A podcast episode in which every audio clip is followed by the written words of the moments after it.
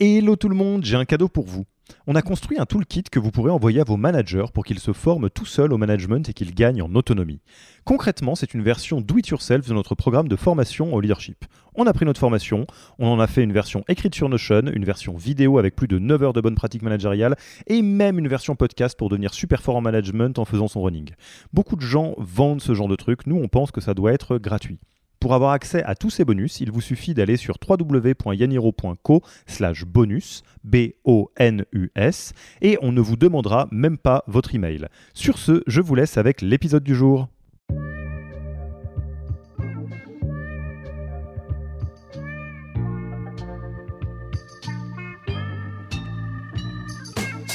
Bonjour et bienvenue dans le podcast du Human Factor. Je m'appelle Alexis Eve et tous les mercredis, je vais à la rencontre des startups les plus véloces pour rentrer en détail dans les bonnes pratiques RH qui leur permettent de faire du facteur humain un levier de croissance plutôt qu'un risque. La mentalité grosse, euh, c'est euh, des gens qui font du test à outrance. Même parfois, il y a des gens qui font que des tests. Le Human Factor, ce n'est pas qu'un buzzword. C'est aussi le nom de notre premier livre les clés de l'alignement entre associés, d'une organisation adaptée ou encore de la bonne relation à son travail, The Human Factor, c'est 100 pages de retour terrain des plus belles startups et de bonnes pratiques actionnables. Si vous voulez en savoir plus, allez tout simplement sur www.yaniro.co slash book. On met le lien dans la description de l'épisode. Pour l'heure, je vous laisse avec l'invité d'aujourd'hui et vous souhaite une bonne écoute. Bonjour Kevin, comment vas-tu? Super bien, et toi? Eh ben, ça va très bien. Euh, on, se, on se voit euh, en 2D, hein, comme le veut euh, l'habitude du moment.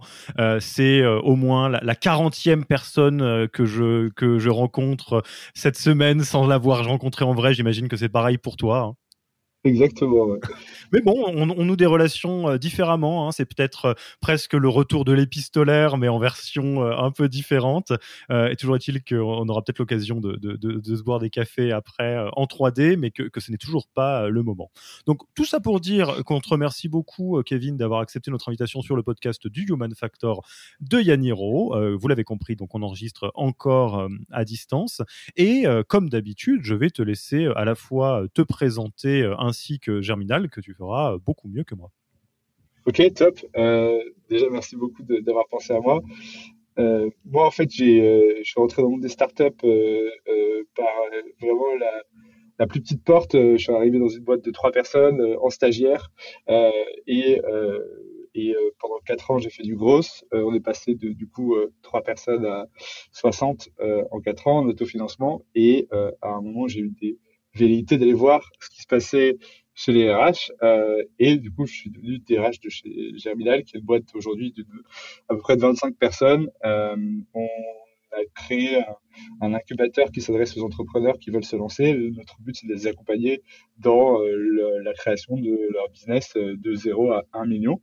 Euh, les particularités de Germinal, c'est qu'aujourd'hui, on est en work from anywhere ou en full remote ou en nanana. Enfin, il y a un milliard de trucs, euh, un milliard de, de besoins là-dessus, mais en, gros, on fait du télétravail de où on veut et euh, on partage 40% de l'EBITDA de la boîte, c'est-à-dire des, des, bénéfices avant impôt à l'ensemble des, des employés donc voilà, ça c'est nous.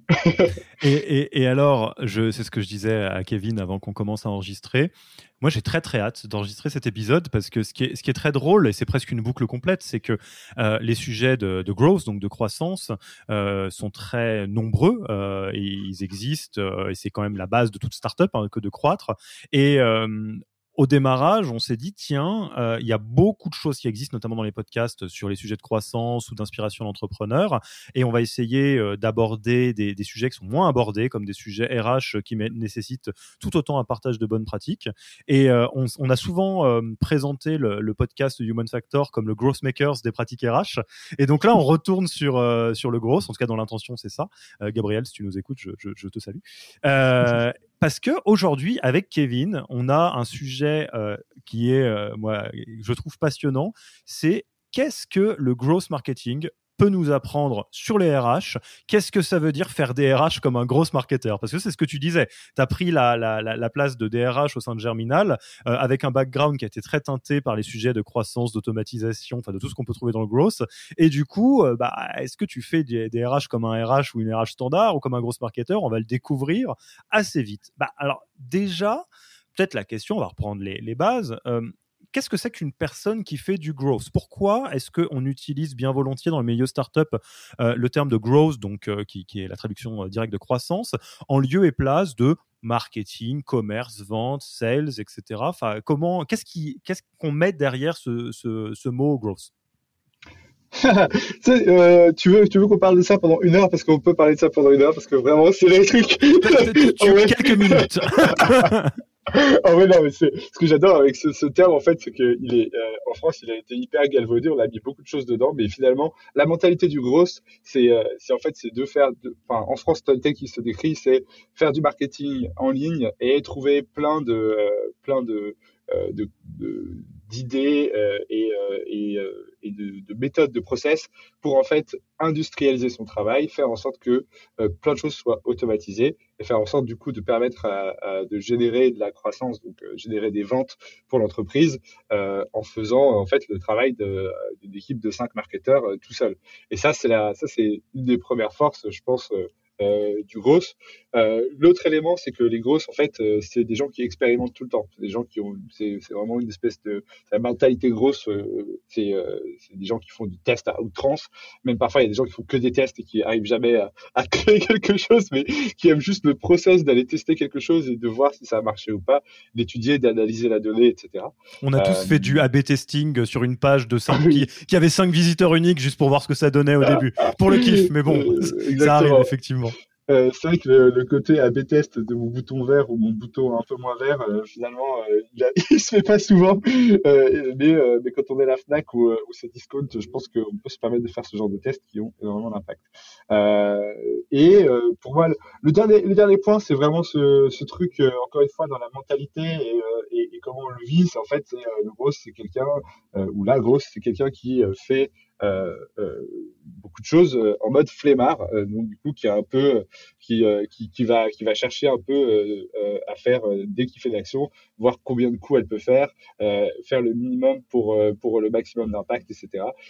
et donc il y a un certain pragmatisme tant dans les méthodes de travail au, quotidien que que dans les process mis en place pour aller chercher plus de leads, etc. Mais ce qui, est, très intéressant dans la définition, c'est que quelque part, si on dépouille complètement euh, tout ce que tu viens de dire, il s'avère que le growth, on, on, le rencontre beaucoup dans le marketing ou dans les sales, mais ça pourrait être n'importe quoi d'autre. Parce qu'en réalité, l'idée derrière le growth, c'est effectivement d'avoir un impact très fort, maîtrisé, avec des efforts qui sont euh, réduits, minimaux ou euh, des contraintes budgétaires. Enfin, en réalité, euh, le démarrage, c'est un petit peu ça, c'est de se dire, on n'a pas beaucoup de, de capacités, donc comment est-ce qu'on automatise tout ce qu'on peut Comment est-ce qu'on arrive à faire beaucoup avec pas grand-chose Et du coup, la question qu'on peut se poser immédiatement, c'est qu'est-ce que ça donne côté RH Parce que c'est pas l'apanage du, du, du marketing ou de la ou des sales. Ouais, en fait, c'est euh, super brillant ce que tu dis parce que vraiment, euh, quand je suis arrivé sur le poste de RH, en fait, j'avais l'impression d'être déjà hyper équipé parce que j'étais équipé à faire des choses que je savais pas faire en fait. Et donc du coup, euh, je me suis mis en mode, bah, ok, j'arrive sur place, c'est quoi la première chose que je vais faire? Déjà, je vais industrialiser tout ce qui est industrialisable. Donc, typiquement la paix, ben, je vais mettre ça sur euh, PayFit. en gros, finalement, c'est utiliser plein d'outils. Euh, je vais générer un contrat, je vais utiliser Pandadoc. Donc, en fait, euh, maintenant, un onboarding ou un onboarding, ça me prend 15 minutes. Je vais automatiser mon quotidien avec Zapier. Genre, ah, on m'envoie un mail. Est-ce que je peux créer une carte automatiquement sur mon ClickUp, qui est un, qui qui un outil de, de, de, management visuel, etc. En fait, c'est assez illimité tout, tout, tout, ce qu'on peut faire. Donc, je suis arrivé vraiment sur ce job en me disant, bah, ok, là, je comprends pas pourquoi en fait c'est euh, tout un, un, prestat qui s'occupe de faire toute la paye alors qu'en fait on a des logiciels qui coûtent deux fois moins cher et, euh, euh, et, qui sont beaucoup plus faciles à, vivre pour les employés et, la, la, partie on va dire support. ensuite c'est avoir en fait aussi une logique de production. On doit faire des choses en amont, on doit avoir en fait des thématiques qu'on veut faire avancer. On n'est pas, enfin, c'est un peu quelque chose que j'avais repéré dans, dans, certaines boîtes, c'est qu'en fait, là où je vois, euh, ce que, j'apporte dans ce nouveau bel univers des RH, c'est avoir vraiment une roadmap, euh, me considérer un peu comme un produit, comme, euh, comme quelqu'un qui doit euh, créer des choses. Donc j'ai mon quotidien et après j'ai les choses que je dois faire évoluer dans la boîte tous les jours. Euh, typiquement tout ce qui va être OKR, euh, euh, travailler sur les, la qualité des one-on-one, reprendre la rémunération, etc. Toutes ces choses-là, en fait, genre, nous, on essaie de tout refaire de zéro parce qu'en fait, on ne sait pas comment font les gens. et donc c'est ça qui est un peu marrant chez Germinal, c'est que comme j'ai pas, enfin comme personne d'expérience en RH, on ne sait pas répliquer, donc on recrée et on s'inspire de choses qui existent. Et, et donc voilà. Donc il y a, y, a, y a, cette notion-là. Et après, il y a vraiment la notion de, de, de, de, vélocité, de production dans ce monde-là, de comment est-ce que je fais pour euh, calculer ce que j'arrive à produire, euh, pour calculer mon rythme d'apport euh, d'éléments utiles à aux gens de la boîte, et, euh, et comment j'arrive à stratifier aussi mon, mon rôle entre tout ce qu'il faut faire quand on est RH, c'est-à-dire recrutement, organisation, paye, administratif, légal, etc. Alors, rien qu'à cette étape-là, on a envie de s'arrêter sur absolument tout. Enfin, moi, j'ai envie de m'arrêter sur absolument tout. Mais effectivement, euh, je pense que ce qui est important de garder, on va le souligner plusieurs fois hein, dans cette euh, discussion, c'est la, hum, la logique sous-jacente. La logique sous-jacente, si vous n'êtes pas familier avec euh, les, les, sujets de growth ou même globalement tout, tout ce qui est un peu dans le milieu des nerds de l'efficacité, dont je fais partie, hein, j'adore ces sujets-là, euh, les sujets, un peu la grande famille 25e heure, quoi, le, un livre qui a été écrit, un peu un pur produit startup. Il y a un peu une logique de dire, si on veut aller vite et avoir un bel impact maîtrisé alors qu'on a un temps qui est réduit, il y a une logique, c'est un peu de se dire, un, tout ce qu'on peut supprimer qui est du défocus, on le supprime. Donc ça, c'est la logique d'avoir des OKR notamment, ou de savoir exactement c'est quoi notre impact, qu'est-ce qu'on est censé faire, et, c'est quoi le, le, prochain gros domino sur lequel on doit s'appuyer pour faire tomber tous les autres dominos, par exemple.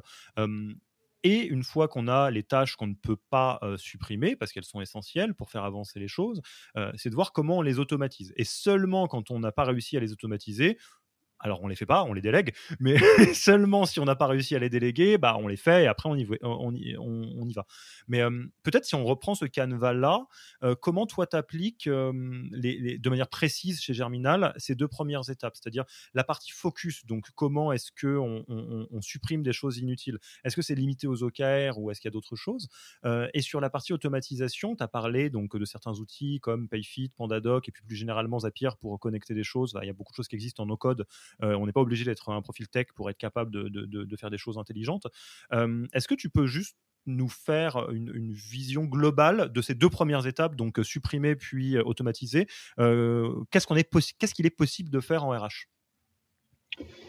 Franchement, à peu près tout aujourd'hui, tu vois. Enfin, ce que, ce que tu vas voir, en fait, je pense que moi, mon rôle aujourd'hui, c'est d'arriver et de, de, voir vraiment la, logique d'une organisation comme étant quelque chose de, euh, de, en fait, ton rôle en tant que RH, il est de gérer des problèmes. Moi, je vais gérer des problèmes et je vais les analyser et je vais trouver des solutions à ça. Et en soi, c'est un rôle très opérationnel. Il y a, c'est, c'est, ça, ça se confond presque avec un rôle de CEO, dans le sens où en fait, je vais travailler sur l'efficacité de l'équipe et je vais travailler sur le fait de créer une expérience pour cette équipe pour qu'en fait, il soit hyper véloce et euh, qu'il n'y ait pas de, euh, d'éléments qui viennent les perturber, etc. Bah, Donc, alors, typiquement, j'ai une question qui me vient, c'est euh, si on est vraiment dans la logique euh, growth jusqu'au bout, c'est quoi ta North Star métrique?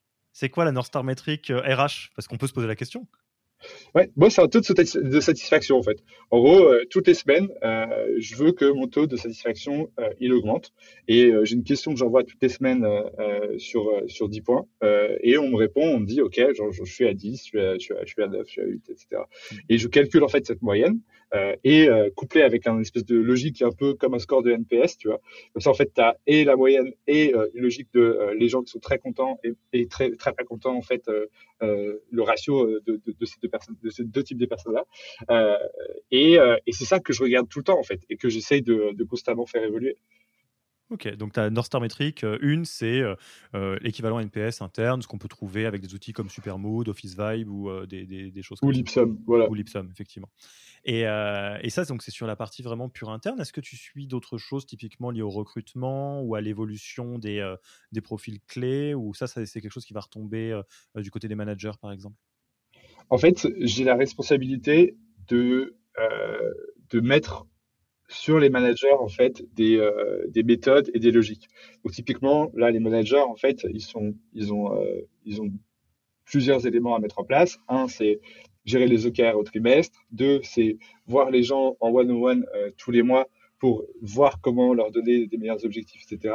Ensuite, bien entendu, moi j'ai plein de données sur euh, si, il faut absolument que j'ai euh, un taux de validation des périodes d'essai qui soit hyper élevé, que les gens en fait ne, partent pas. Ça c'est un bon indicateur aussi, même si en fait on est assez assez convaincu qu'il faut parfois faire partir les gens, donc avoir un, turnover entre 10 et 20 on serait ok là-dessus, tu vois. et qu'est-ce qu'on met en fait dans, les, dans les mains de ces, ces personnes-là C'est aussi des, de la documentation. Donc je passe beaucoup de temps en fait à dire aux gens en fait bah, voilà comment vous devez être efficace et les leads en fait sont des, un peu des champions de ces, euh, de ces pratiques-là. Typiquement, chez nous, on travaille euh, euh, en deep work, donc tout le monde doit avoir des, des, moments où ils vont travailler pendant trois heures sans être interrompu. tout le monde doit fermer ses notifications. on attend à la fin de la journée. à la fin de la journée, on a zéro, zéro mail dans sa boîte mail. Ça veut pas dire que tu as répondu à 100%, ça veut dire qu'au moins tu t'es mis des reminders pour plus tard, etc. Mais en fait, tu dois la traiter là-dessus. En fait, on a plein de techniques qui nous permettent juste de, de travailler dans les meilleures conditions. Euh, et ça, c'est pour la partie vraiment très euh, industrialisation de, euh, enfin, productivité, tu vois. Et pour la partie vraiment beaucoup plus, on va dire, sociale, euh, on a vraiment ces points qu'on va avoir tous les midis où on est la seule boîte à faire ça, genre, dans, les boîtes que je connais, à se connecter tous les midis pendant 15 minutes et avoir une équipe qui va dire bah, ah voilà ce que j'ai fait la semaine dernière, voilà ce que je vais faire cette semaine, voilà où on en est, voilà ce qu'on présente, etc. Et tous les jours, on a une équipe différente qui se pointe, etc. Moi, c'est des choses qui m'ont permis en fait d'augmenter la communication dans, dans, la boîte. Ça a permis d'augmenter aussi le fait que les gens se sentent appartenir à, à une entreprise, comme on est euh, éparpillés partout dans le monde et partout en France. Il y a vraiment ce truc-là où on se dit, mais en fait, euh, euh, comment est-ce qu'on peut créer plus de liens, etc. Et donc ça, ça a été assez vecteur et ça a été le truc, tu vois, si tu parles toujours de 80-20 en, gros, ben ça c'est le 80-20. C'est l'action qui, si elle n'était pas là, en fait, ferait rougir toutes les autres et, rendrait toutes les autres inutiles. Euh, c'est vraiment ça qui nous permet d'avoir ce, sentiment d'être une équipe et d'appartenance. Et alors, je vais, ça, je pense que ça peut aller assez vite. donc, sur la partie automatisation pour les, les, RH qui ont envie déjà de, de, tester un peu ça, en plus de PayFit et PandaDoc, tu as deux, trois outils vraiment niveau RH, hein, parce qu'on peut automatiser sa propre organisation personnelle à grands coups de Zapier, de Calendly, de plein de choses. Mmh. Est-ce que tu as d'autres choses que tu veux partager? Il n'y a pas de, lien d'affiliation, mais c'est justement pour être dans la logique de ne pas passer plus de temps que de raison sur des choses qui peuvent être faites facilement. Ouais, bah typiquement, moi, l'outil que j'ai vraiment utilisé qui m'a vachement sauvé la vie, ça a été euh, l'Ipsum. Donc, euh, on parlait de, de PandaDoc, de PayFit. L'Ipsum, moi, ça me permet d'aller faire les peer reviews. Euh, ça me permet au lead de, donner aussi la, leur review euh, sur euh, leur performance review. Donc euh, nous, on a créé notre propre manière d'évaluer la performance des gens sous cinq critères qui sont les nôtres, etc. Bah, L'outil a réussi à s'appliquer à nous et enfin à, s'adapter à nous, pardon, et, et, et, ça a été vraiment génial. Et c'est aussi cet outil que, j'utilise pour avoir des discussions toutes les semaines avec les gens pour pour générer de, de, la, de la data qui me permet de savoir si les gens sont contents ou pas. Tu vois. Après, j'utilise Phantom Buster sur tout ce qui va être euh, recrutement. Euh, donc c'est en fait un outil qui permet de contacter les gens, etc. C'est aussi un outil qui me permet de euh, d'envoyer massivement, en gros, genre je fais beaucoup de, de, de, posts LinkedIn pour avoir de la visibilité et, euh, et j'utilise Phantom Buster pour tous les gens qui ont commenté et qui veulent par exemple un document que j'ai créé euh, et, et j'utilise Phantom Buster pour leur envoyer massivement quand il y a 200, 300 personnes qui me demandent quelque chose. Quoi. Donc ça c'est à peu près les, euh, les quelques outils que, que je vais utiliser. Après, j'ai l'impression que genre, je vais tous les oublier à partir du moment où tu vas me les demander. Et après, genre, après ce podcast, je serai là en mode ah non, en fait, genre, il y en avait 500 autres que, que j'avais en tête. Mais, euh, mais en fait, tu vois, en fait, dès que je fais quelque chose, typiquement, là, je devais faire un, organigramme. En 5 secondes, j'ai trouvé euh, un, outil qui m'a permis de visualiser, etc. Et, et de partager mes, mes datas avec l'équipe. Et en fait, c'est toujours en fait la logique de comment est-ce que tu fais pour faire en sorte que euh, de ne pas être tributaire en fait euh, d'un d'un prestataire euh, précis. Quoi. Typiquement, même pour les BSPCE, tu vois, on passe par Equify. Les BSPCE, c'est hyper lourd. Equify, c'est l'outil qui me permet, moi, de visualiser, de faire comprendre les, les, les, BSPCE à tous les employés, etc. Et en fait, genre, voilà, sur chaque élément, en fait, il n'y a rien qui est physique et, et tout est dématérialisé. Dès lors que c'est possible. Et, et c'est ça en fait qui nous fait, qui nous fait avancer beaucoup plus vite. Quoi. Ça, c'est vraiment une excellente pratique, alors qu'il y a une habitude complète effectivement dans les, les populations growth, mais qui est peut-être moins habituelle dans les RH. Et franchement, c'est une, une, pratique à adopter.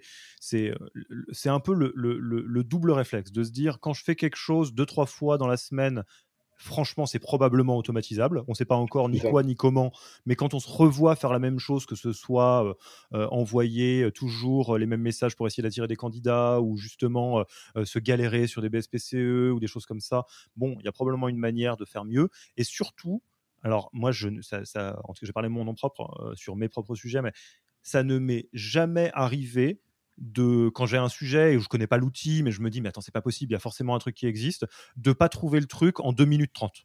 C'est-à-dire, tu tapes sur, on tape sur Google euh, comment est-ce que euh, comment est-ce que je peux euh, automatiser ça? Et en fait, c'est important d'avoir le réflexe parce qu'on pourrait avoir le réflexe à l'autre bout du spectre de se dire non mais je vais bricoler un truc sur Excel ou je vais faire un PowerPoint ou je vais faire machin. Et oui, bien sûr, mais à la fin, vous allez avoir une dette d'efficacité colossale c'est clair, tu vois, moi j'ai là les deux, ah, tu vois, j'ai deux exemples qui viennent en tête, c'est trop drôle. Mais euh, euh, le premier, c'était, euh, enfin, pour les séminaires, à chaque fois, on se cassait la tête à prendre, à prendre les tickets pour tout le monde. En fait, au final, il y avait un, il y avait un outil qui s'appelait Ocarito. Si tu dis Ocarito, tout le monde peut s'auto-onboarder sur le, sur, euh, sur, euh, sur le truc, prendre ses propres billets. Maintenant, ça prend une seconde cinq. Pareil, euh, à chaque fois, je me disais, OK, je vais devoir envoyer un, un, package d'onboarding à, à, tous les salariés de la boîte avec le t-shirt, le petit goodies dedans, etc. Ça va prendre une heure. Non, en fait, un autre outil, Joyer, que j'utilise, qui permet d'envoyer un, un, package d'onboarding à tout le monde. En fait, voilà, il y a tout le temps en fait des choses qui, qui existent, qui coûtent vraiment pas cher et qui vous permettent d'automatiser votre temps. Euh, et, euh, et, je parle pas de tout ce qui est euh, Swile et compagnie. Quoi. Voilà. carrément. Et donc, bon, sur l'automatisation, on garde la règle d'or quand même. On n'automatise pas des trucs qu'on aurait pu supprimer. Hein. Euh, si euh, l'étape d'avant, hein, on, on le pragmatisme, la première étape. Absolument. Euh, donc, L'étape d'après, tu en as un petit peu parlé, euh, consiste à euh, empowerer, déléguer, etc. Et, ce que j'ai beaucoup, euh, là, que j'ai noté fugacement dans ce que tu disais, c'est que, effectivement, et c'est le lot de la plupart des, RH, il y a des choses qui peuvent se décider ou se construire en centrale, en RH, quoi que ça veuille dire, mais après, qui sont à la main des managers ou des personnes qui sont sur le terrain. un peu le côté où tu as une certaine forme de responsabilité dans l'efficacité des équipes, mais tu n'es pas censé faire tout tout seul. Peux nous parler un peu de quelques exemples de la manière dont tu abordes ça concrètement? Ouais, en fait, je suis, convaincu que euh, je dois être remplaçable. Euh, je suis convaincu qu'en fait, euh, la boîte doit absolument tourner 100% du temps sans moi. Et pour faire ça, en fait, je j'ai une grosse culture de l'écrit déjà. Donc la première chose, c'est que dès que je, dès que je dois en fait, euh, imaginons là en fait là je suis en train de faire justement cette transition parce que je n'étais pas satisfait de ce qui se passait. C'est moi qui faisais tous les one on one avec la boîte et à un moment je me suis dit bah ouais en fait euh, on est 100 demain en fait ça va pas marcher. Du coup euh, l'idée ça a été de se dire bah ok je vais documenter ce que c'est qu'un bon one on one. Je vais mettre les gens dans une capacité où ils vont être capables de en fait de suivre en autonomie et avec un énorme libre arbitre, en haut, euh, les, euh, les, bonnes règles et les bonnes pratiques euh, du one-on-one. Une grosse erreur que j'avais fait à l'époque, c'était de dire aux gens, et ça j'avais vu dans le recrutement, dire aux leads, tiens, voilà les trois questions que tu dois poser. En fait, ça marchait jamais et ils, ils, ils écoutaient pas du tout mon truc. Et en fait, quand j'ai changé le truc en disant, mais en fait, ce que tu vas pouvoir faire, enfin là, c'est dis-toi plutôt trois choses. Tu as, plutôt trois règles du jeu et tu joues au jeu comme tu veux. Et donc les trois règles du jeu, c'est euh, tu dois absolument poser des questions euh, euh, qui sont tout le temps les mêmes pour pouvoir comparer. Euh, tu dois absolument faire en sorte que chaque personne soit prise le même nombre de temps, etc. Enfin ouais, voilà. Je, je, disais un peu quelles étaient les règles du jeu et je les laissais jouer. Et en fait là, c'est exactement ce qui se passe sur les one-on-one, c'est que je donne toutes les informations aux gens pour qu'ils soient capables en fait de prendre les meilleures décisions. Euh, moi, je fais le travail en fait d'aller agréger des données, d'aller de, de, prendre mon, expérience et, euh, et d'aller faire les bonnes lectures pour pouvoir leur dire voilà comment un bon one-on-one se déroule. Après, je vais voir les gens de la team, je leur dis qu'est-ce que vous voudriez que les one-on-one soient? Et une fois que tout ça c'est fait, les leads, en fait, je vais les accompagner pendant quelques temps euh, en venant à leur propre one-on-one, en leur faisant des feedbacks. Et une fois que ça sera fait, on verra en gros euh, euh, comment le, le, truc sera mis en place, etc. Mais ça, en fait, à chaque fois, c'est beaucoup de temps. Euh, je prends beaucoup de temps à en gagner, en fait. Et, et, et ça, en fait, dans, dans, dans, six mois, ça va me permettre juste de dire, ah, head of sales, tu galères avec ton équipe, bah, va voir l'équipe de tech, va voir comment ils organisent leur, leur cérémonie et leur organisation de la semaine, parce que eux, ils ont compris un truc que tu n'as pas compris. Et après, c'est vraiment ce truc de laisser les gens s'auto-coacher entre eux, et toi, être là pour aller grappiller l'information de ce qui s'est dit, pour savoir qui est bon et, et, et qui ne l'est pas, et comment tu peux les aider, et comment aussi ton langage peut être toujours opérationnel, parce que moi, ça fait pas longtemps que j'ai arrêté d'être opérationnel, donc je sais encore ce que c'est, mais dans cinq ans, je saurai plus. Euh, et, euh, et, en fait, la, grande difficulté d'un RH, c'est de comprendre le business et de comprendre en fait comment rendre les gens plus efficaces, etc. Sauf que toi, tu sais jamais comment faire, donc tu dois créer à chaque fois des structures, des process qui permettent aux gens d'être libres et d'utiliser leur cerveau. Euh, et, toi, je, juste vraiment être là pour donner les règles du jeu, donner le contexte, donner la, structure. Comment je fais. alors, c'est très très lié euh, cette approche que tu as à, aux bonnes approches de la délégation en management en général. Euh, et je vous donne juste un moyen mémotechnique euh, très très simple parce qu'il y, y, a des effets de bord qui sont simples à, garder en tête et d'autres qui le sont moins. Globalement, quand vous déléguez, que ce soit parce que vous êtes RH et que vous cascadez une responsabilité au manager ou parce que vous avez des équipes, faut éviter deux, deux, effets de bord. Faut éviter le micromanagement, bon, ça tout le monde le voit bien, et il faut éviter le non-management. Le micromanagement, c'est quoi? C'est quand vous embêtez les gens avec le comment. Euh, faut jamais demander, vous dire aux gens comment faire des choses. Faut leur dire ce qu'on attend d'eux et c'est quoi la règle du, les règles du jeu. Ce que tu disais, le cadre, et tu l'as bien, c'est ce que tu disais dans les one-one. Quand on dit, eh bah, tiens, tu poseras telle question, puis telle question, puis tu leur feras un sourire comme ça, les gens, ça les embête parce que bah, on est tous adultes et personne n'a envie euh, euh, d'être, qu'on lui dicte à la lettre ce qu'il va faire parce qu'on est tous en plus, en général, assez talentueux. de, en cas, si on a été recruté qu'on a passé les, les, premières étapes, c'est qu'on imagine qu'on l'est. donc, il y a beaucoup plus un intérêt à dire, bah voilà, le cadre autour duquel on, on, dans lequel on peut jouer. Typiquement, c'est ce qu'on fait quand on définit les valeurs hein, ou la mission ou la vision. Hein. on dit, bah voilà, c'est ça le cadre de, l'aventure. Euh, et euh, c'est ça le résultat qu'on essaye d'obtenir ou d'autres règles du jeu. Donc ça, c'est pour éviter le micromanagement. À l'autre bout du spectre, euh, il y a des gens qui adorent dire bah, moi j'ai beaucoup j'ai aucun mal à laisser de l'autonomie à mes équipes et tout mais en vrai ils font du non management c'est-à-dire ils laissent les gens euh, livrer à eux-mêmes sans les guider du tout et en vrai s'ils n'étaient pas là ça serait pareil. Euh, et là effectivement ce que tu disais le fait de passer du temps au démarrage pour s'assurer que tout va bien faire des points d'étapes réguliers pour finalement laisser la personne être totalement autonome c'est une bonne approche entre les deux dans la délégation. Ce que Spotify à l'époque avait appelé l'autonomie alignée. Ils avaient un coach agile qui s'appelait Aurélie Hibert qui a fait une super vidéo là-dessus. Je vous invite à regarder sur leur fonctionnement, etc. Mais en tout cas, il décrit vachement ce que tu viens de, dire. Euh, de, en fait, euh, en gros, l'autonomie, c'est, ce que tout le monde recherche, mais en fait, ça, as besoin d'avoir en fait une vision et quelque chose à suivre. Sinon, en fait, tout le monde, enfin, c'est le chaos. Et, et, alors, ce qui est intéressant, euh, donc tu, tu viens de Tukantoko au démarrage. Je viens de Tukantoko. Et on a déjà reçu Kylian dans un de, donc de dans un de, nos podcasts, le podcast sur le leadership en l'occurrence.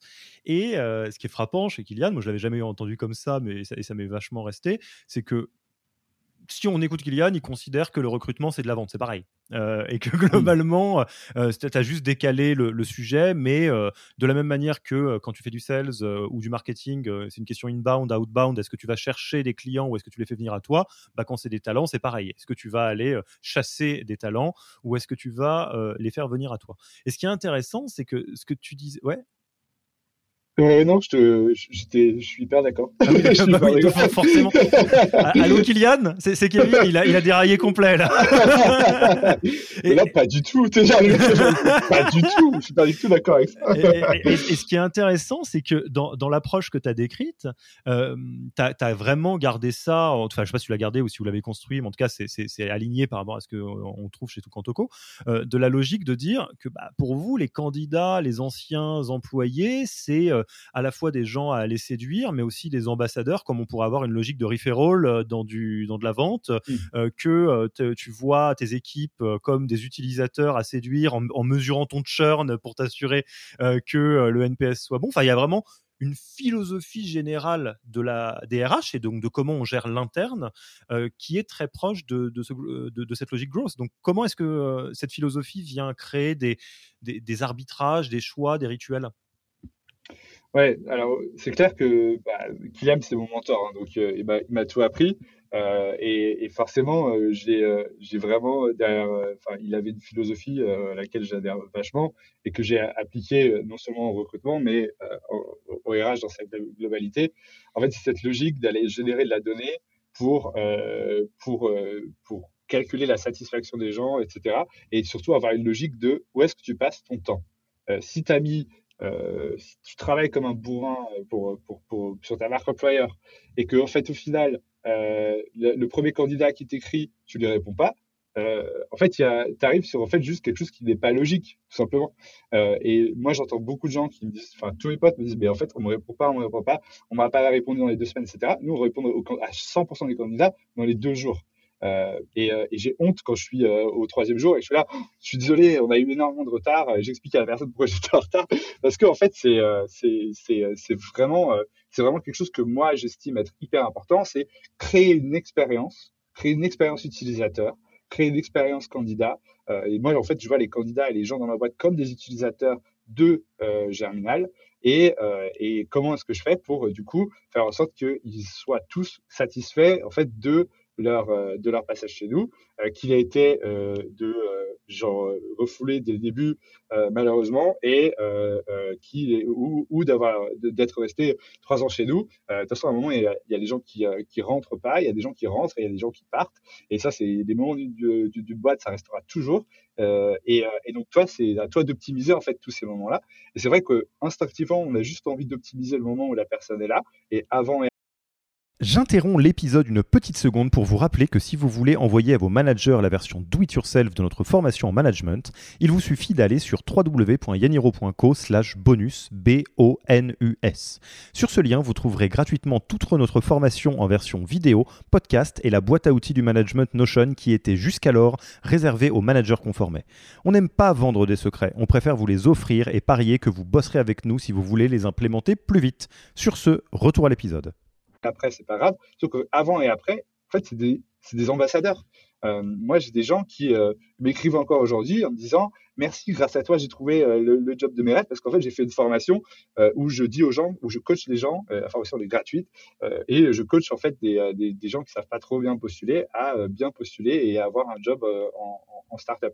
Et j'ai des gens qui me disent waouh, c'est ouf, en fait, grâce à toi, j'ai réussi à faire ça. Et ça, ça veut dire que j'ai réussi l'expérience. C'est-à-dire que la personne, elle nous a touché et quand elle nous a touché de près ou de loin, en fait, elle a eu un impact positif dans sa vie et on a eu ce rôle en fait de service où en fait quelqu'un est venu nous voir et on lui a dit en fait non tu vas pas venir chez nous parce qu'on a soit, soit t'as pas le niveau soit tu es trop junior soit en fait on n'a pas de besoin pour l'instant. Mais tiens on te donne un petit cadeau de ce que nous euh, on a appris et j'espère que ça te servira euh, euh, pour pour tes, tes, prochains deals quoi.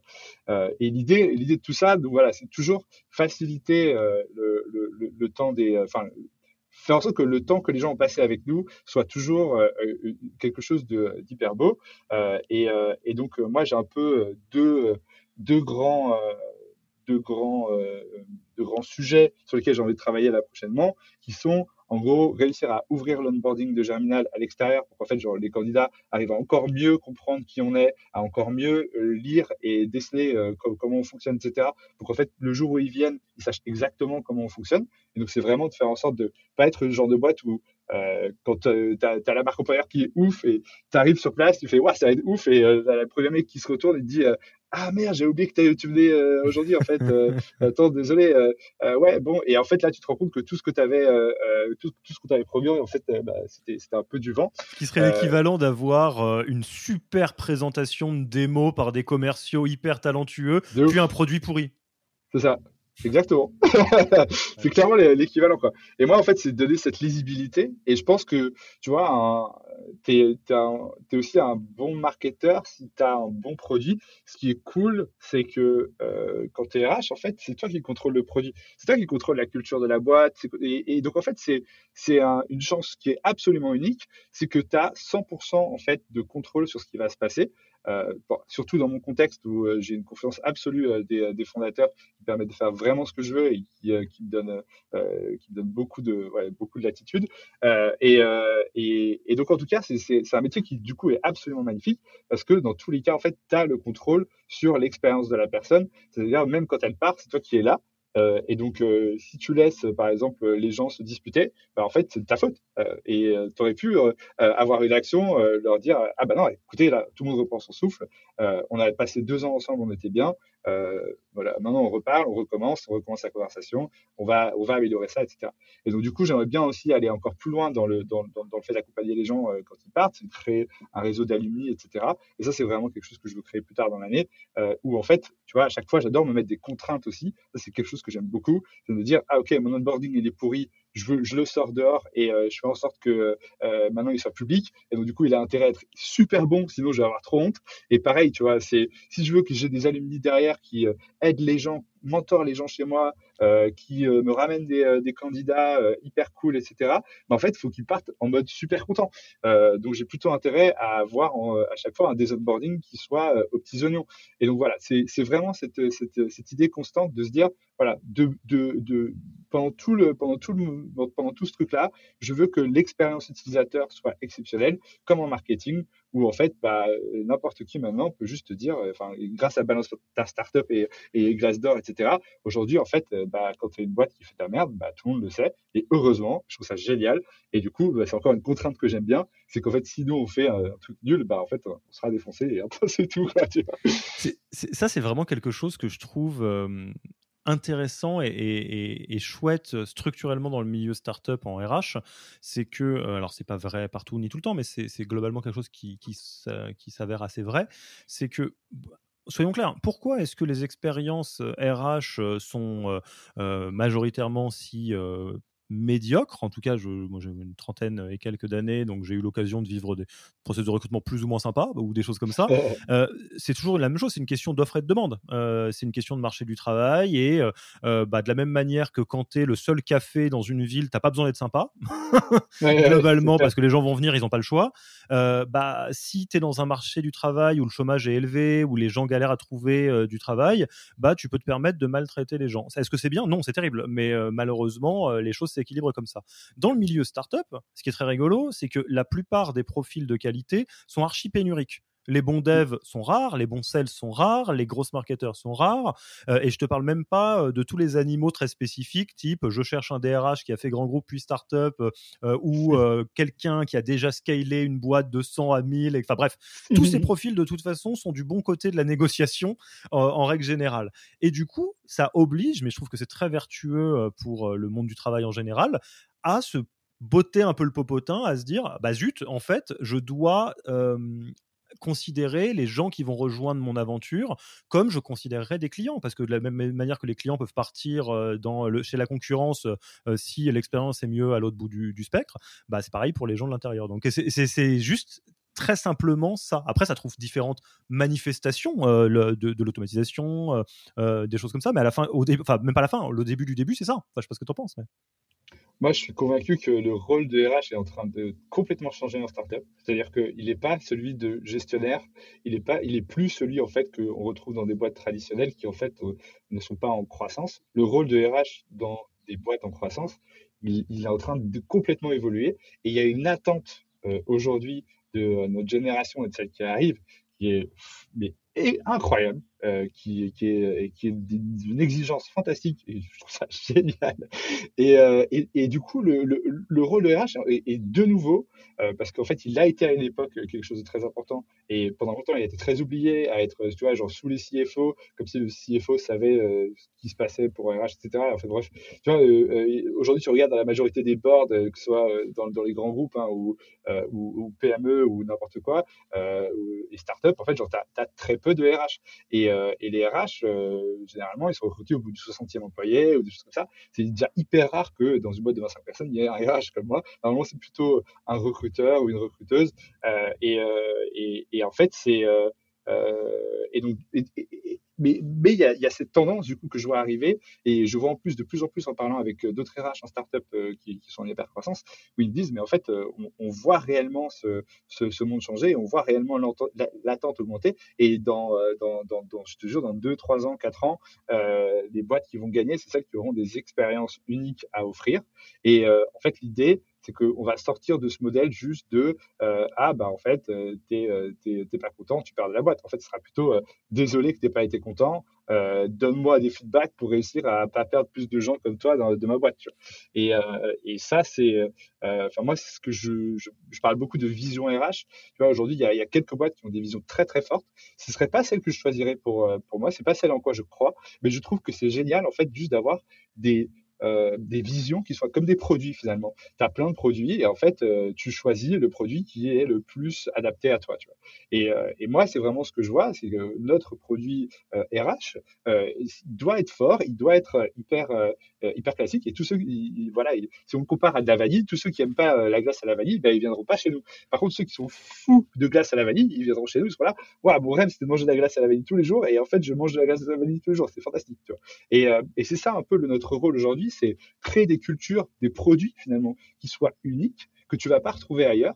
Et après, en tant que RH, crier partout, être en mode haut-parleur pour faire en sorte que les gens soient totalement convaincus, euh, euh, enfin que tu convainques en fait genre 1% des gens qui ont entendu parler de toi, mais que ceux-là ils soient totalement convaincus. Et moi il y a une, stat que j'ai qui euh, qui est ouf, tu vois, c'est il y a 97% des gens qui postulent chez nous et qui arrivent en phase finale à qui je fais une offre du coup, qui disent oui.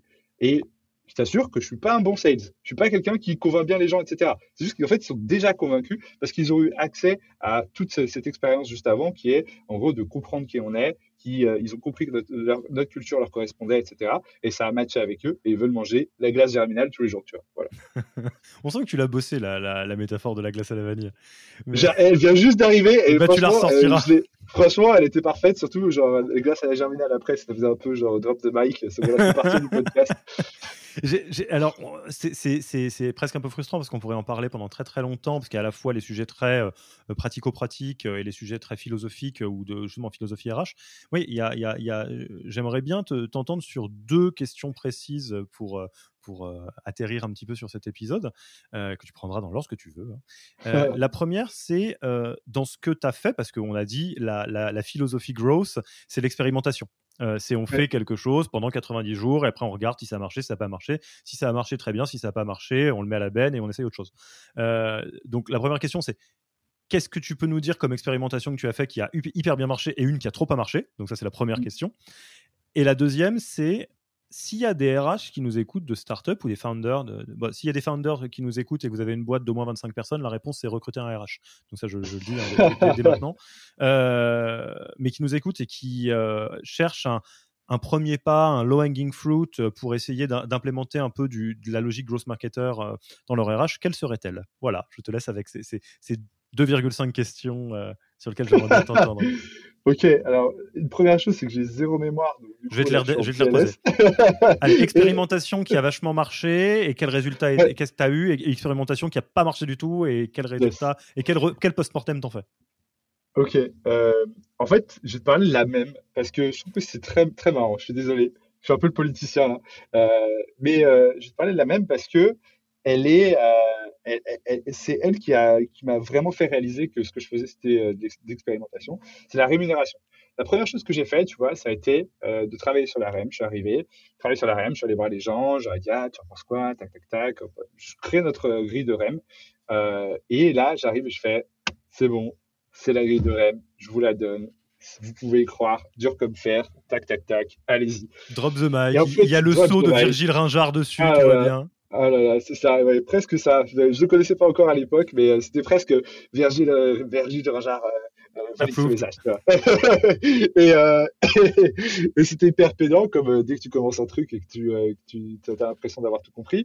Euh, et donc, bah, en trois mois, ça marchait plus parce qu'en fait, je m'étais concentré vraiment sur les, les, hard skills qui, en fait, finalement, notre exigence ne faisait que, grandir comme on est une boîte qui partait vraiment de, de rien.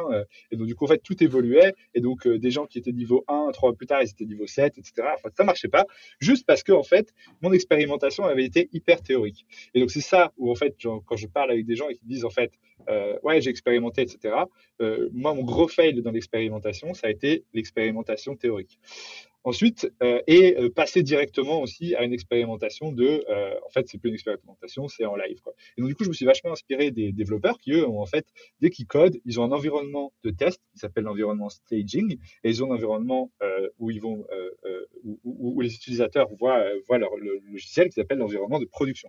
Et je me suis dit, ok, maintenant on va refaire le truc, sauf qu'en fait, on va le tester en live avec les gens, mais en disant en fait que c'est un environnement staging, que euh, on ne fait pas encore confiance 100% à la grille, etc. Et je prends des feedbacks comme ça pendant un an. Et en fait, euh, il y a une grille qui est euh, un peu cachée, donc certaines données sont cachées euh, pour pas en fait que les gens soient frustrés. Et il y a une grille qui en fait euh, évolue du côté des, des individus de la boîte qui peuvent en fait consulter et qui et, et, qui s'améliorent au fur et à mesure de eux leur leur feedback sur la grille. Ce que je dis tout le temps, c'est qu'en fait la grille de rémunération, elle n'est pas faite pour moi, elle n'est pas faite pour les, pour les leads, elle est faite pour les gens et c'est eux qui vont décider si elle est bonne ou pas. Aujourd'hui, elle n'est pas encore assez bonne. Et ça fait depuis septembre que, que, que je la construis. On est on arrive vers quelque chose en fait de très prédictible, donc c'est assez agréable. C'est que là, de plus en plus, en fait, on s'est rendu compte qu'on pouvait lui faire confiance. Et tous les trois mois, parce qu'on parle de rémunération tous les trois mois, d'ailleurs, c'est quelque chose qui va sans doute changer parce qu'on s'est rendu compte que c'était un peu frustrant pour les gens de s'entendre dire tous les trois mois, non, tu vas pas être augmenté, alors qu'en fait, genre, on est tous habitués à attendre un an normalement. Donc, euh, tu vois, genre ça, c'est encore un truc qu'on a appris. Euh, et, euh, et, donc, du coup, par contre, ce que ça a fait, c'est que ça a accéléré notre notre apprentissage parce qu'en fait, on a eu quatre années en une finalement, en se disant, bah, en fait, tous les trois mois, on arrive à parler de cette rémunération. Et donc, du coup, petit à petit, là, je suis en train d'arriver vers quelque chose qui marche de mieux en mieux, où les gens sont plus, sont, comme ils m'ont vachement challengé, en fait, ils ont été dans la, on a co-construit finalement cette grille euh, ensemble, et donc du coup, tout le monde est euh, d'accord en fait à la fin sur les décisions qui sont prises, etc. Et donc, il y a tout un enjeu de communication, etc., qu'on n'avait pas vu au début, de sur comment tu communiques sur la grille, sur comment est-ce que tu la construis avec les gens, sur comment tu l'améliores, etc.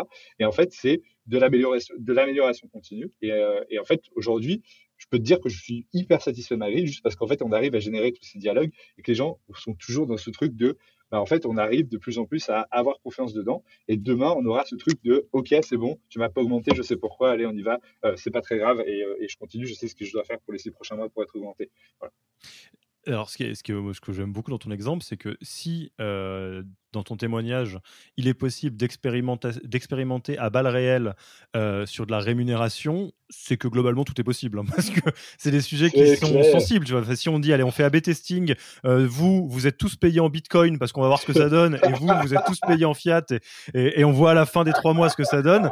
Si ça c'est possible, c'est que je pense que la plupart des choses sont possibles. C'est clair. Non, vraiment, en plus, ça, c'est vraiment c'est le, le, truc le plus fou qu'on ait fait. Et aujourd'hui, euh, euh, et aujourd'hui, en fait, il y a, y a, vraiment ce niveau de communication hyper élevé derrière, tu vois, où on est en mode, bah, je, dois, je, je présente toujours avec beaucoup de transparence, euh, tu vois, les faits, euh, ce qu'on a appris, ce qui n'a pas marché. J'ai des points dédiés à ça. J'ai même créé en fait une guilde. Nous, on marche beaucoup par guilde ou par squad, où en fait, on prend des gens de plein d'équipes différentes et on se dit, là, on a un problème. Euh, le problème, il risque de durer un an, donc c'est une guilde où il risque de durer euh, une semaine ou deux, et donc du coup c'est une squad. Euh, et, euh, et, en fait, on va on va régler ce truc-là. Et donc j'utilise les gens de la boîte là. Il y a huit personnes qui m'ont dit sur tu vois alors sur 25 qui m'ont dit ouais je, serais chaud de, de, de, travailler là-dessus etc. Et, donc du coup en fait je vais je vais je vais réussir à les monopoliser là les trois prochains mois pour encore la faire avancer et jusqu'à ce que un jour on me dise écoute franchement là là, c'est des broutilles. Euh, franchement, il manquait un S à ton barème euh, dans un mot. C'est ce truc qui manquait. Ok, super. Quoi. Et euh, donc voilà. Et alors, du coup, là, je, vais aider la partie mémoire. Hein. La, la, deuxième question, c'était voilà, quelqu'un nous écoute, euh, se dit non mais il a vachement raison, Kevin. En fait, faut que je revoie euh, ma manière de voir les choses. Ça peut être très submergent. Enfin, tu vois, typiquement, on parlait de la 25e heure euh, la dernière fois. si vous avez jamais mis le nez dans, dans l'organisation personnelle et que vous avez allé toute la 25e heure et que vous essayez de tout faire d'un coup, vous risquez de trébucher. Alors qu'en réalité, c'est une philosophie très simple d'organisation de, de, son travail personnel avec plein d'outils qui vont et qui viennent. Donc, c'est plus le, le, fondamental qui, qui sert. Mais pour autant, il y a des fois, ça fait un peu de la magie. Enfin, quand on n'a pas l'habitude de l'automatisation et qu'on se met à Calendly ou à des choses comme ça, on fait waouh, mais en fait, c'est trop, c'est trop cool. donc, ma question, c'est un peu quelqu'un qui découvrirait et qui aurait envie de, se jeter un petit peu à l'eau. par où est-ce que tu lui conseillerais de commencer? Est-ce que c'est plutôt du côté philosophique de dire bah, maintenant, essaye de voir les choses comme ça et vois ce qu'il en découle? Ou est-ce qu'il y a des, des, quick wins, des choses faciles à faire qui vont déjà changer la vie et mettre tout le monde dans le goût d'avoir envie d'en faire un petit peu plus? Ouais, en fait, euh, euh, très question très euh, très ouf. tu vois, sur la partie automatisation, le, gros problème des grosses aujourd'hui, c'est juste que il y a plus un seul moment où la personne a fait un truc sans prendre un outil, tu vois. Et il y a un moment où tu dis, en fait, tu vois, par exemple en, recrutement, moi, il y a un moment où je me suis dit, ok, Phantom Buster, ça m'a permis d'automatiser beaucoup de choses, mais si j'automatise le fait de contacter 500 grosses mais que dans ces 500, en fait, je peux pas automatiser exactement les profils que je veux, et donc du coup que je me retrouve à avoir 200 calls avec de 30 minutes avec des gens qui m'intéressent pas beaucoup. En fait, valait mieux que je le fasse à la main, quoi. Donc il y a un certain, un certain pragmatisme à avoir, euh, et, euh, il y a vraiment cette logique en tout cas de se dire, ok, en tant, en tant que euh, en tant que RH euh, ou en tant que fondateur, euh, tout ce qui, en tout cas, est euh, compliqué aujourd'hui à comprendre peut être remplacé par un outil.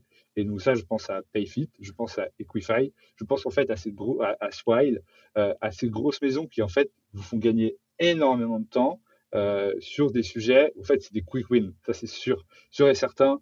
Franchement, euh, moi, je ne me prends plus jamais la tête sur la paye, je me prends plus jamais la tête sur sur les tickets resto et tout ça. Et, et en fait, et, les BSPCE, c'est encore un autre truc, mais c'est ouf à quel point ça me fait gagner du temps. Donc donc voilà, il y a, y, a, y a, pour moi, il y a vraiment ces gros outils. Euh, ensuite, il y a mettre en place euh, de la donnée, euh, analyser cette donnée. Et en fait, il faut y aller pas à pas. Et en termes de, en termes de données, tu vois, moi, juste mettre Office Vibe qui coûte 100, 100, euros par mois pour, pour 30 personnes, je pense, pour avoir même une fois par mois un point de données sur comment l'équipe se sent et quels sont les sujets qui reviennent, c'est le BABA pour moi aujourd'hui d'un RH. En fait, par contre, il faut derrière ça, avoir une culture de résolution de problèmes. Moi, si un problème dure plus de deux semaines dans ma boîte, c'est un échec. Donc, je dois absolument être dans ce, dans, dans, ce vecteur-là. En fait, en fait, je suis comme un développeur où je me dis, ah, il y a un bug, mes utilisateurs, dès qu'ils cliquent quelque part, ça marche pas. En fait, je vais les perdre. Et en fait, si ça, si tu n'as pas cette logique-là, euh, bah, en gros, les problèmes qui, en fait, les gens quittent vraiment, là, j'ai vu beaucoup, beaucoup de candidats ces, ces, derniers mois, et les gens, ils quittent les problèmes récurrents. C'est le truc de, en fait, euh, j'avais fait le tour de mon métier, ok, ok, bon, t'as as dit le truc euh, bateau, ok, maintenant on peut aller un peu plus loin. Ah ouais, mais en fait, je voyais tout le temps les mêmes choses se répéter, j'évoluais jamais, etc. Donc il y a vraiment ce truc de, quand il y a un bug, il faut le résoudre, mais il faut avoir les outils qui vous permettent de savoir si vous avez un bug ou pas. Quoi. Donc ça, c'est vraiment un truc hyper important pour moi.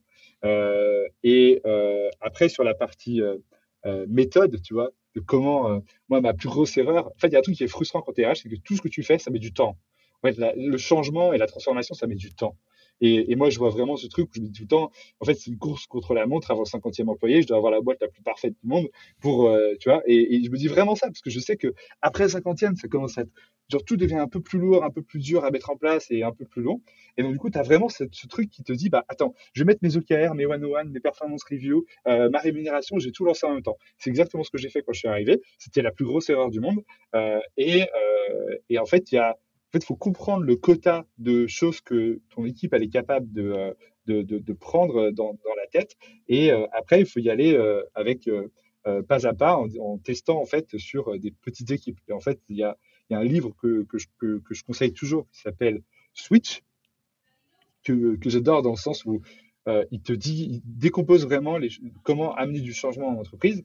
Et un des gros trucs euh, euh qui dit, et en fait, peu le résumé de ce livre et que je suis vachement dans, la philosophie et l'approche du changement, c'est trouvez vos champions dans la boîte, mettez euh, tous vos œufs dans le même panier et essayez de faire en sorte que, euh, par exemple, vos OKR marchent avec eux, qu'il y ait une équipe qui marche, qui, qui fonctionne déjà, etc.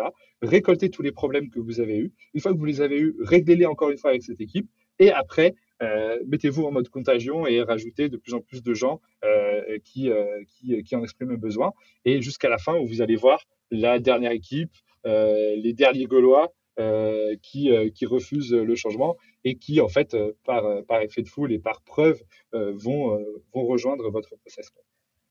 Ouais, c'est un point qui est important parce que alors rappelons-le, c'est difficile. Hein, être, être dans une startup, surtout dans une startup à peu près dans les eaux dans lesquelles est Germinal, donc vers 25 et quelques personnes, c'est la tension entre créer quelque chose qui scalera si vous passez de 25 à 500 et, réfléchir comme quand on fait je sais pas du code en se disant il faut quand même qu'on qu'on réfléchisse à quelque chose qui scale et qui est pas juste une petite broutille qui qui fonctionne pas dès qu'il y a plus d'utilisateurs de bande passante ou je sais pas quoi et pour autant si tu commences à tout mettre dans la benne de tout le monde euh, en même temps, euh, bah, c'est trop lourd. Les gens ne suivent pas. Donc, effectivement, euh, les, outils qui permettent de gérer ces deux tensions sont souvent du côté des outils de la conduite du changement. Dans, ce que tu disais, je ne connaissais pas Switch, donc j'ai regardé des, des, His Brothers, c'est ce que, ce que tu disais.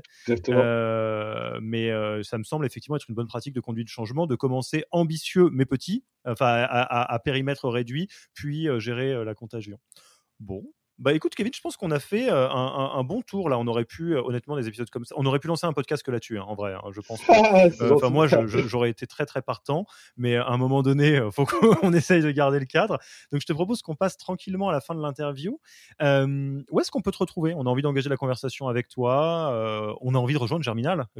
où est-ce qu'on te contacte? Vous me contactez sur mon LinkedIn où je réponds à 100% des gens qui me contactent. je prends peu de call parce que tout le monde propose des calls en ce moment et, en fait quand j'accepte c'est vraiment hyper rare parce que sinon en fait je me suis rendu compte qu'il y a vraiment où je travaillais plus mais je réponds à tout le monde à 100%. Tu réponds à 100 pour tout le monde à 100% avec un script ou avec une vraie personne? Ah, euh, avec des templates, euh, si c'est les mêmes questions, euh, et des templates que je personnalise un petit peu, ou, ou directement. Euh, disclaimer, mais euh, parce que parce que parce que on est en 2021, il ne faut plus avoir honte. Euh, c'est exactement ce qui se passe sur mon LinkedIn. Si vous me contactez, vous serez tout à fait accepté et la question qui vous sera posée est exactement la question que j'aurais envie de vous poser dans la vraie vie. Mais ça me permet d'engager la conversation avec plein de monde rapidement plutôt que d'avoir envie de me tirer une balle quand je regarde les 500 messages non lus dans mon LinkedIn. Et c'est rigolo parce qu'il y a des gens qui trouvent ça bizarre en disant ah quoi mais c'est un bot qui me parle, c'est pas vraiment Alexis. Non, c'est Alexis qui a pré-rédigé ce qu'il voulait te dire, parce que c'est ça qu'il voulait te dire de toute façon, et, euh, ça lui facilite la vie pour pouvoir te, parler. Donc, euh, pareil chez moi. Euh, je préfère, me poser 15 minutes à, écrire un truc hyper bien et après le dupliquer sur tout le monde que de répondre mal genre 200 minutes deux fois Exactement. sur le mois. Est-ce que tu as, un, au-delà de, Switch Days Brother, d'autres livres que tu recommanderais aux, auditeurs et auditrices? Euh, y en a un qui est euh, vraiment pour le rôle du RH, euh, c'est Radical Candor de Kim Scott, qui, vous, explique en fait que nous les Français qui faisons, qui sont un peu, des fans de, la communication indirecte et, et, et, induite, en fait, bah, qu'il faut un peu se reposer des questions, être un peu plus direct et, dire les choses, tout en étant bienveillant. un deuxième, moi, qui m'a, qui a été qui m'a montré en fait que c'était possible de faire les choses différemment parce que quand euh, quand on regardait le marché euh, c'était un peu un peu badant etc mais euh, c'est Reinventing, Organizations de Frédéric Laloux qui est vraiment pour moi le le livre de référence si vous voulez apporter apporter d'autres d'autres choses dans votre style d'organisation voilà, je vous les conseille à fond. C'est pas mal. Et j'en, je place un, un message spécial. Bon, ça, ça se passe dans les coulisses, mais il y a des, invités qui se disent Ah là là, mais euh, est-ce que je présente un bouquin qui est un peu. Qu'est-ce qui est déjà passé comme bouquin pour que je présente quelque chose de différent? On peut faire ça. Moi, je trouve ça toujours intéressant de découvrir des nouvelles euh, perles. Switch, je ne l'ai pas lu, donc je vais, je vais, le mettre dans ma, dans ma liste de, livres à lire. À l'autre bout du spectre, s'il y a des bouquins que vous avez entendus pour la millième fois, ce qui est le cas pour Radical Candor, pour Reinventing Organization, ce qui serait le cas pour la méthode Who, vous arrêtez ce que vous faites, vous les lisez. À un moment donné, si, tout le monde vous dit de les lire, ça vaut le coup de les lire. En tout cas, je les, je les recommande euh, grandement euh, également. Euh, enfin, tu, tu, connais notre, notre chère tradition sur ce podcast de passage de relais. Euh, À qui est-ce que tu as envie de passer le, le micro pour un, un prochain épisode qui est le ou la RH de startup qui t'impressionne le plus? Euh, moi, c'est la VP People de euh, Shine. Euh, Shine, qui est très très belle boîte, qui a fait une, belle, une belle action de, revente à, la Sogé, il me semble bien. Et Mathilde fait les choses différemment. Elle est comme moi, elle ne vient pas du monde des, des, RH, mais elle est devenue par, par, par vocation. Et, et ce qu'elle fait, c'est ouf. Elle le fait en plus à très grande échelle, à croissance hyper rapide. donc je ne peux que la conseiller. Eh bien Mathilde, si tu nous écoutes, tu sauras que parmi euh, toutes les personnes de ce monde, euh, c'est à, toi que Kevin pense quand on lui demande quelle est la personne la plus impressionnante dans le milieu RH. Et si tu es disponible, tu es la bienvenue euh, dans ce podcast quand tu le souhaites, évidemment. Écoute, Kevin, je te remercie beaucoup euh, pour euh, cet épisode et, euh, je tiens à, partager le grand plaisir que j'ai à voir que après plusieurs dizaines d'épisodes dans ce podcast, on arrive à avoir des angles qui sont très très différents et on n'a jamais eu à pousser. Enfin, toutes les personnes qu'on rencontre, on, envisage trois quatre options et celle-là était assez différente et, et je suis bah, content de pouvoir vous, partager du, contenu toujours très différent. Et bah, moi, il me reste plus qu'à te dire à très vite et à bientôt. à bientôt encore, merci Alexis. À plus. Merci d'avoir écouté cet épisode. S'il vous a plu et que vous ne voulez rater aucun nouvel épisode, abonnez-vous à la newsletter en allant sur le site www.yaniro.co. Et à mercredi prochain pour le prochain épisode. Merci d'avoir écouté cet épisode. Petit rappel, si ce n'est pas encore fait, pour accéder à notre formation au management dans sa version gratuite, il vous suffit d'aller sur www.yaniro.co slash bonus, B-O-N-U-S. Vous y trouverez gratuitement toute notre formation en version vidéo podcast et la boîte à outils des meilleures pratiques du management dans un Notion récapitulatif. Et on ne vous demandera même pas votre email. Profitez bien de cette formation gratuite, envoyez-la à tous vos managers et à mercredi prochain pour un prochain épisode.